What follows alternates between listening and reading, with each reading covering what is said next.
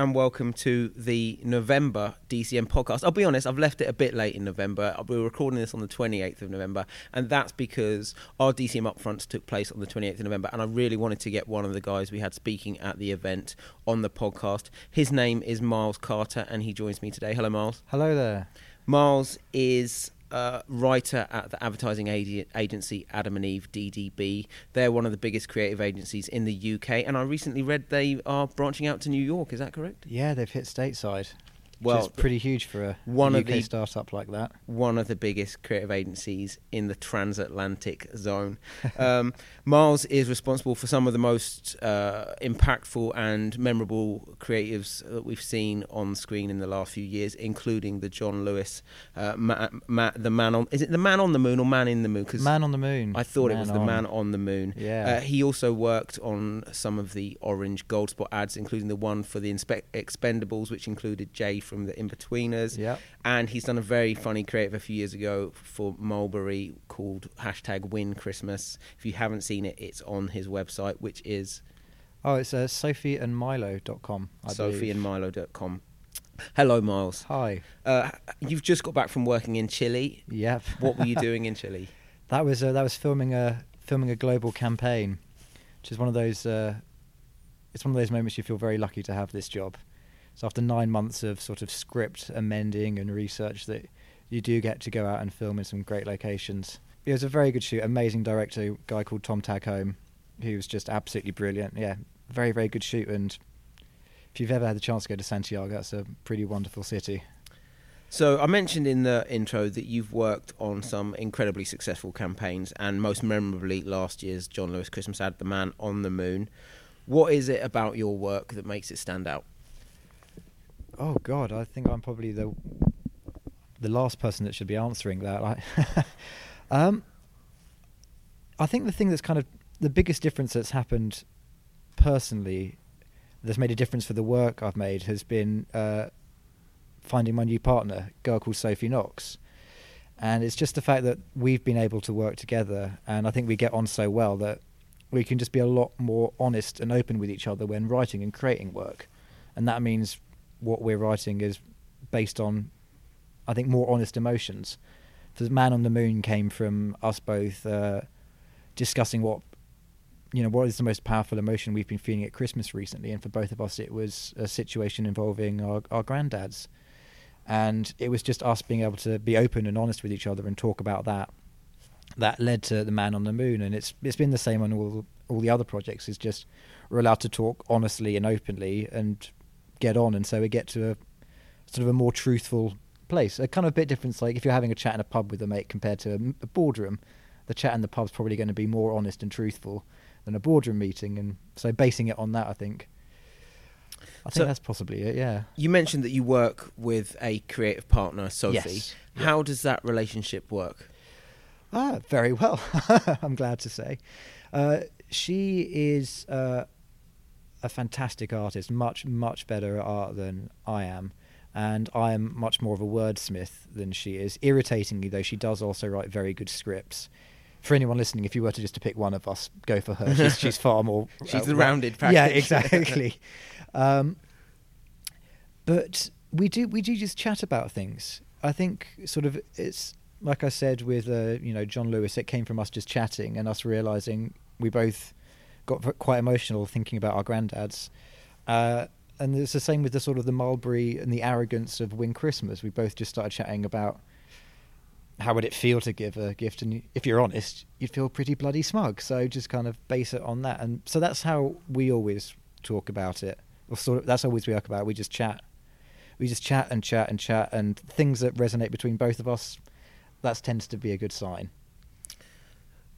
What's your creative process like? Can you talk me through f- what your initial steps are from when you first receive a brief? Sure, yeah. I mean, it does. It does sort of vary. I mean, quite often it's sort of like just sort of what day you're having. Like if you're having a tough day, you can justify anything. Like I think we need to do this over a pint, but Should that, surely that'd be most days. it, it? it can it can be tempting. But our creative process is, I think, the key to it is just respecting each other. That's the key to it. So whether or whether or not we just kind of both say, do you know what? I'd rather just have an hour with the headphones on, listening to some music, just brainstorming on my own, or you start with a chat. When as long as whenever you get to that moment of talking to each other, going, "Oh, well, I was just thinking this," or "I was just thinking that," that you have that respect that you can just say, "No, I don't agree." I mean, I think that's possibly the most important part of the creative process is being able to tell your partner you think their idea is rubbish. If you can't do that, and they can't do that to you, you're going to end up presenting every idea you had because you can't agree to kill anything and then the creative director is not going to spot the gem in amongst them because there's been too much work. You're going to spend longer putting it all together, and so I think, yeah, the biggest part of our creative process is knowing what ideas to get rid of and knowing which ones we can focus on or should focus on, really. Which I've never really thought about until saying that out loud quite then, but that yeah, I think it's le- being able to get rid of the uh, the things that don't deserve to be there. And are you brutally honest with each other? You have to be. You really, really have to be. I mean, you don't have to be rude about it. You don't just, you, don't, you know, slam down your glass and go, "That's rubbish." But if you if you don't like it, you have to say something. Otherwise, you might find yourself working on it for six months. If the boss likes it and you're the only one that didn't, you're stuck with it. So, yeah, I mean, for any creative teams listening, I, I mean, yeah, bloody hell, be honest. Now, I should actually point out that if it is a little bit echoey in here, we're recording this in the main theatre at BAFTA. We've just completed the DCM upfronts. Yes. Uh, Miles's uh, presentation went down a storm, and in your presentation, you s- it was entitled storytelling. Yeah. And obviously, storytelling is a, a big part of your creative work. What are the challenges it, with telling a, f- a good, coherent story in sixty or ninety seconds? Uh, I think it's the, it's the obvious ones really. It's trying to get these sort of the emotional depth and to get emotional depth and to get emotion from people, you've got to you've got to understand and relate to the characters.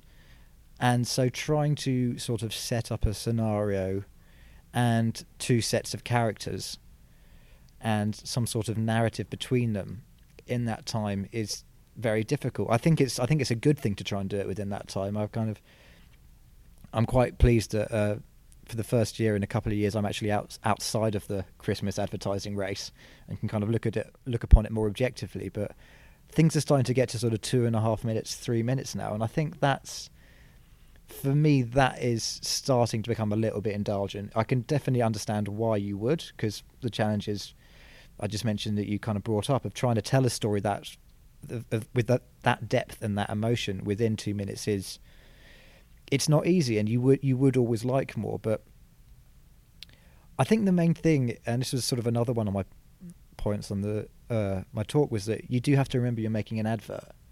You, it might start getting into sort of film budgets and sort of film levels of production now, but at the end of the day, it's just an advert, and the consumers know that. And I think quite often the creatives we we're the ones that forget that, and so trying to find trying to create that amount of mo- emotion within that time and being strict on yourself to stick within that time, so you're not. I know, just not asking too much of people. I think asking people to kind of you know, just sit down here and here's a five minute thing about why you should buy something from us instead this year just feels a little greedy to me. So I think it's just it's it's keeping that time limit for yourself as well as for the audience. and a lot of your work is comic or very comedic. I mean, the Mm. the Mulberry ad we just saw it in front in a theatre packed with 200 people, and it gets a big laugh. Do you uh, often set out to make people laugh? Is that how you feel like you engage audiences? Uh, I, I it's how it's very often how Sophie and I set out. I mean, just because, like I said earlier, because we're so honest with each other, I think quite a, a, a healthy process for most creatives is. Uh, and sorry if I can't say this word on the, the podcast, but take the piss out of the brief. You can say whatever word you want. Excellent. Um, taking the piss out of the brief really, really helps because you can just sort of, you very quickly understand what what amongst it is just nonsense that make to make it look like an official document, and what amongst it is actually the you know the kernel of truth. And I think it's quite because that's quite a natural process for Sophie and I. That obviously naturally leads into quite funny work or funny ideas of just by us kind of having a bit of fun. Go, oh, that'd be really funny, and then a very a very silly idea, and you start thinking about, wow, if we wrote that seriously and actually put some money in production, that could be a really that could be a really interesting film. I think that's what's kind of good about advertising is that really silly ideas get a lot more time and merit and money than they probably deserve. But um, I don't think it, ma- it matters what you set out to do as long as it is setting out to move an emotion of some sort. I think comedy is always a very welcome one. Who doesn't like a bit of comedy? But I think, I mean, if anything, Sophie and I try and try and stick away from that as as much as possible, simply because it's quite often the first thing you think of, and there there are more powerful emotions out there. But saying that, you look at sort of the biggest winners of last year, of uh, Jeff Goldblum with That sort ads. of that sort of bucked the trend with the comedy angle, and so you know you can't you can't sniff at the power of comedy either. And um, I touched on the Orange Gold Spot ad featuring the Expendables. yes. Obviously, that sits in the Gold Spot in all cinemas, almost all cinemas, or it did sit in the Gold Spot in almost Mm. all cinemas. Knowing that that ad was going to be on the big screen in the most impactful spot, I would think the most impactful spot in advertising. Did that change your approach to it? Oh, hugely. Um, how you approach cinema compared to TV, I think, has to be different. And it's not only that you sort of have a more attentive audience with, you know, emotions that are much more up for grabs than, say, sort of tin- uh, TV or online. You can also you can also write to a bigger crowd, and I think like, for a writer that's a really that's a good thing. It means you can you can sort of make sort of simpler, larger points, and kind of going back to what we were talking about earlier, the difficulties of trying to create emotion within this time frame. Cinema does actually really help with that because you can be sort of bigger and simpler and more pointed. You don't have to go into as much depth. People will buy into your story and the story you're trying to tell. I think, I think just I think a lot easier. They find it's a lot less effort, and so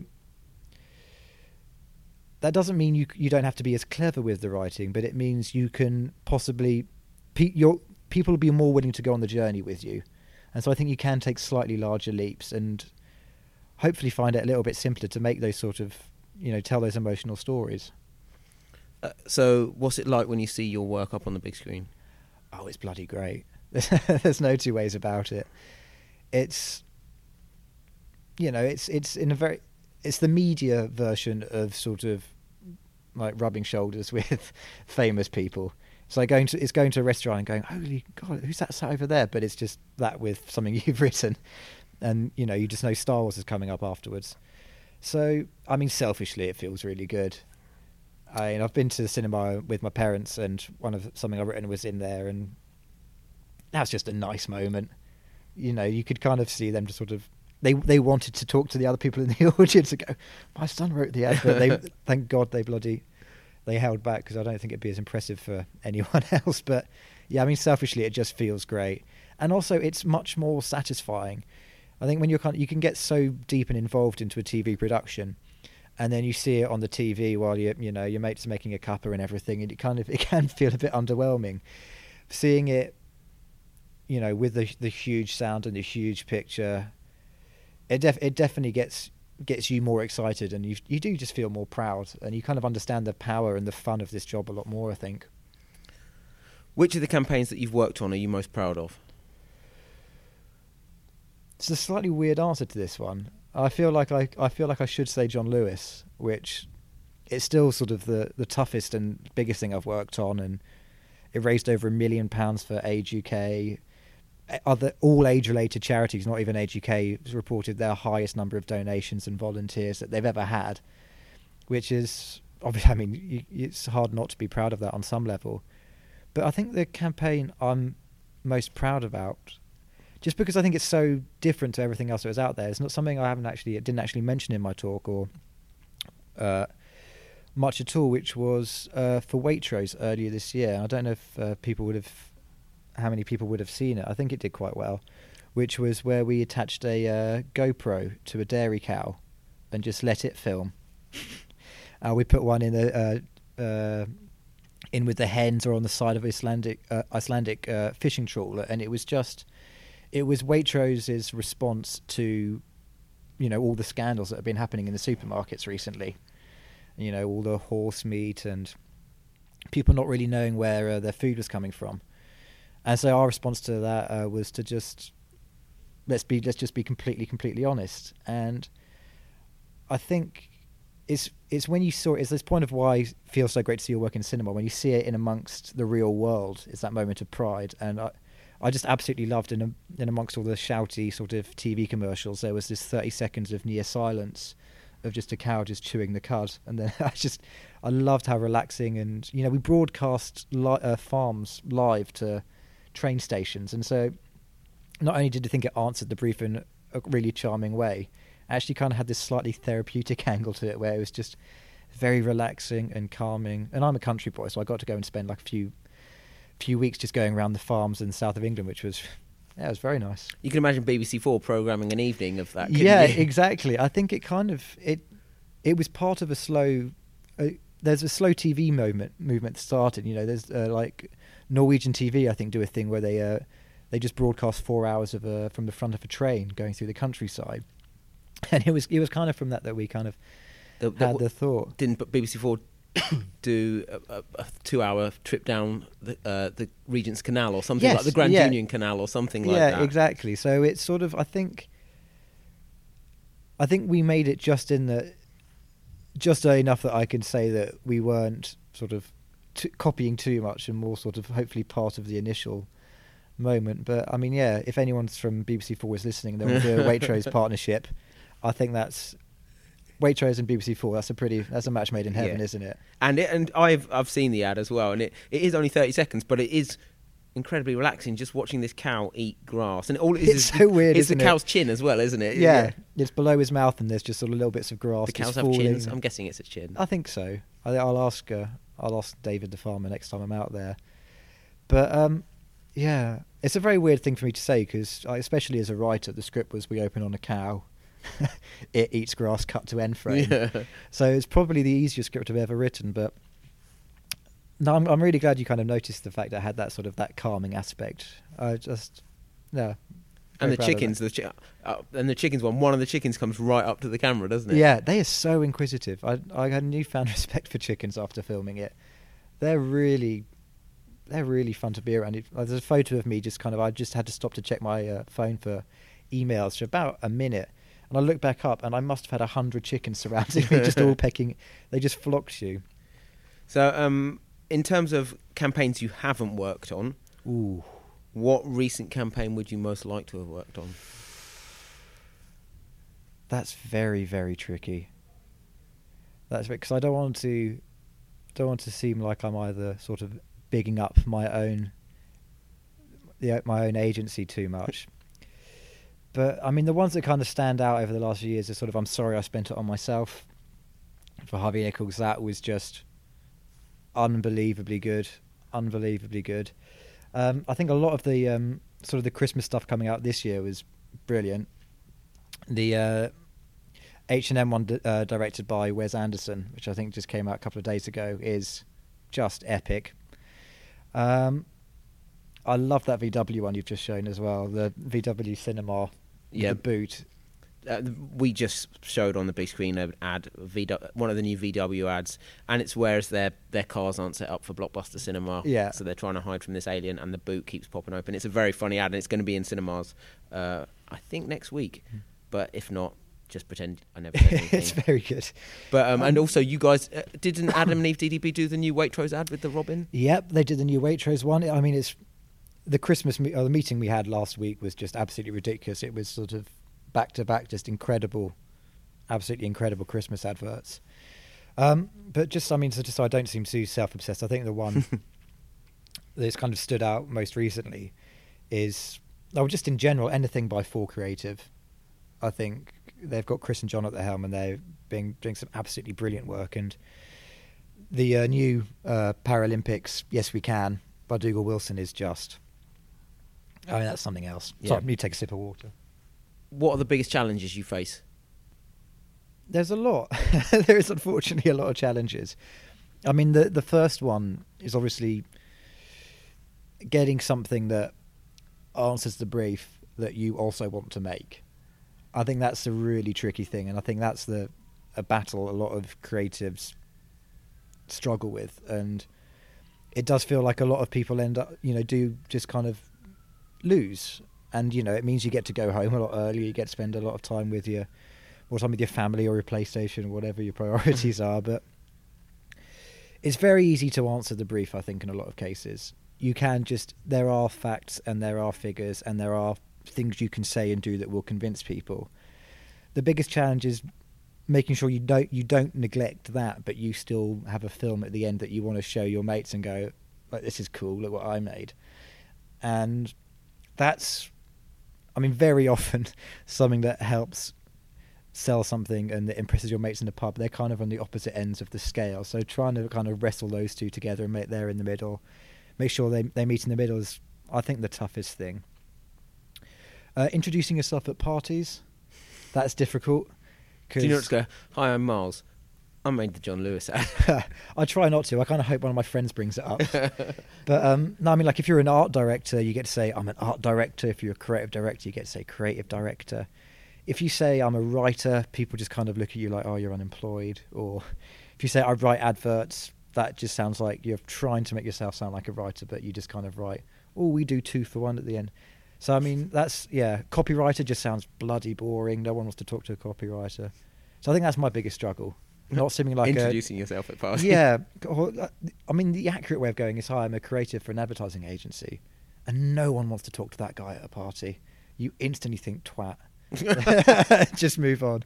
So I'm still any if you can get your I don't know how many listeners can possibly write in and any suggestions. Yeah, um, send them to me and I'll forward them on to Miles. Or go to his website. I think he's got a yeah yeah email address is up there. Yeah, and we'll talk more broadly about cinema now. Um, mm. Do you get to the cinema much?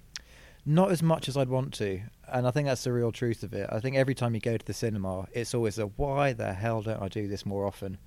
And every time you do, you're so so glad you do. I think also, I mean, I kind of split films into I've got to go to the cinema to see that, and the other side being that's going to be great for a Sunday afternoon. And so I think there was a little lull a couple of years ago, maybe, in you know the sort of the quality of films coming out. It felt like everything else was just classic films remade but badly.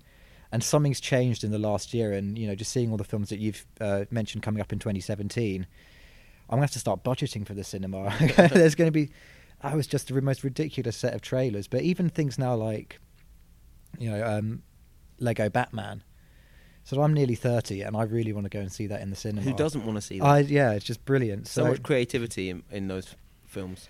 We were we were chatting about this before the talk, and I think my like my favorite thing in film and TV and just sort of creative generally is intelligent stupidity.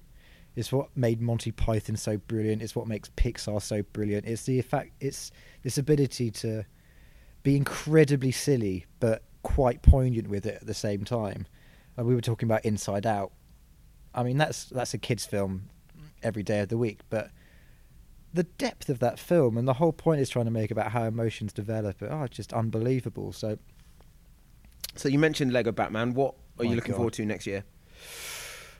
Dunkirk, the opposite end of the scale. Yeah, maybe not a double bill those two. Maybe not. Well, maybe um, Dunkirk first, then Lego Batman. yeah. I think. But I've always had a weird fascination with World War Two. So any like Where Eagles Dare is one of my favourite films of all time, and so any film that kind of helps me sort of possibly comprehend or imagine what the hell was go- people went through. I'm always a huge fan of that. Uh, but I mean, just even that trailer kind of gets you on the edge of your seat, doesn't it? It's unbelievable. It's, a, it's an incredible trailer. If you've not seen the Dunkirk trailer, um, put it on. Uh, well, it's online. It probably doesn't have quite the same impact online. Yeah, and just have a cup of tea and some biscuits yeah. nearby for afterwards. It's just bloody hell. It's just a one-minute teaser. It's called an announcement trailer. I, I was told by Warner Brothers I can't call it a teaser. I've got to call it an, an announcement. Oh, really? But um, it's a one-minute trailer, and you know that film is gonna take you places that you don't get taken very often in. Film. Well, exactly, and kind of if someone asked you, "Do you want to go there?" you'd probably say no, but that's kind of why I think I, I like. It's important to watch it. Anything that helps expand your kind of your emotional spectrum just helps put everything else into better perspective. That is a good place to finish the podcast. That's the most poignant that, thing I've ever yeah, said. That, that wisdom. Uh, thank you for joining me, Miles. Absolute pleasure. Thank you for having me. And I'll be back next month. Don't forget to subscribe to the podcast on iTunes, and you can rate us as well. The rating to use is five stars. And um, I'll be back next month for a review of 2016. Thanks very much. Bye.